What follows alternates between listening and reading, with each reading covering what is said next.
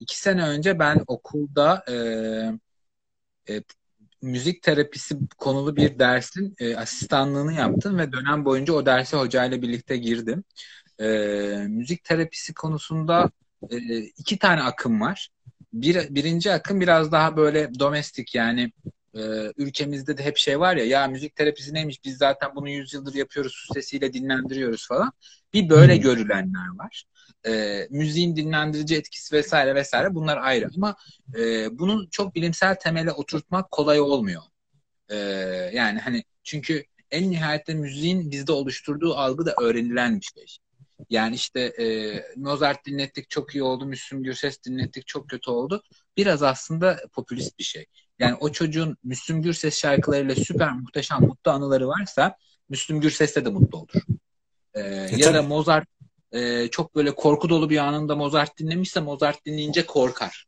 Ya da e, şu an elimde bir elimin altında bir klavye yok ama e, bir caz film müziğinin başlangıcını çalsam falan oluruz hepimiz. Ama bunun bir açıklaması yok müzikle ilgili aslında. Bu biraz da öğrenilen bir şey.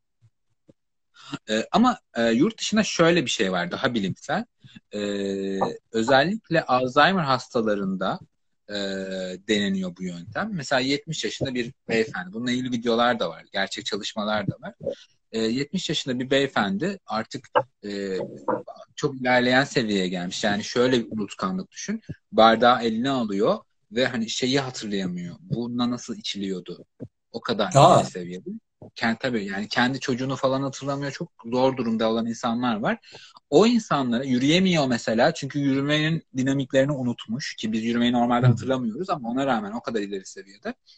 Bu insanlara e, bundan 30 yıl önce 40 yıl önce dinledikleri müzik dinletiliyor ve bu insanlar kimi zaman sözlerini hatırlıyorlar, kimi zaman kalkıp dans edebiliyorlar ve orada gelen e, o andaki o müziği ilk duydukları anılarını yeniden hatırlayabiliyorlar. E, Muazzam. Bu, bu alanda kullanılıyor yurt dışında ve bunun bilimsel temelleri de daha iyi yapılabiliyor. Çünkü e, yine makinalara bağlanıyor beyin, beyin haritalama yöntemlerinde. Beyninin nereleri Hı. çalışıyor, hangi müzikte yani. Ama yine o kişinin anılarıyla alakalı bir şey. Müziğin kendi iyileştirici gücünün dışında. Böyle çalışmalar e, aklımda var ilerleyen zamanlarda.